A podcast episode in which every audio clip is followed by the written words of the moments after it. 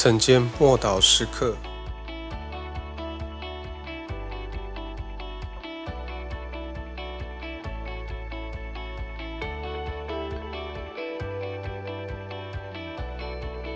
福音临到外邦人，使徒行传二十八章二十八节说：“你你们当知道，神这救恩如今传给外邦人，他们也必听受。”一如耶稣所预言的，保罗来到了罗马，他已经在这里完成了三趟伟大的宣教之旅。他也遭遇过极大的困难，敌对、抵挡他的，或者是面对呃在环境中的危险。他被关进监牢好几次，在该萨利亚甚至被关了两年。自从他在大树的童年开始，他就常常。梦到帝国的首都罗马，毕竟他是罗马的公民。他看过罗马的军队，还有省会，呃，也见过了执政官，呃，跟分封的王。如今他将啊觐见凯撒大帝。外表看起来，罗马帝国似乎完整无缺，其实内部已经腐败涣散。从表面上看来，罗马帝国似乎是坚不可摧。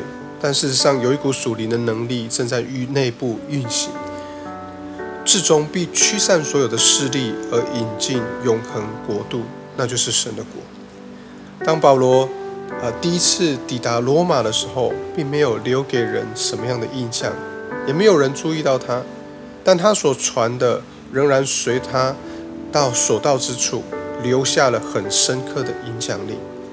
保罗一直渴望南来罗马。但非为了来看广场，或者是圆形竞技场，或者是神殿或其他令城市声色宏伟的建筑。在保罗的眼中，罗马坐落于一个属灵的中心，也就是教会的中心。如果罗马人接受福音，那么福音就会传扬到世界了。罗马代表这个世界，而保罗蒙召往这世界的中心去传扬福音。尽管他被用锁链铐着，但仍然有传福音的自由。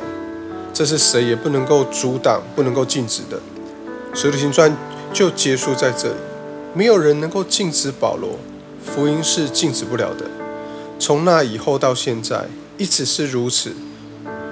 如同保罗所说的：“他们必听。”在众使徒在犹大人中间所立下独特的根基。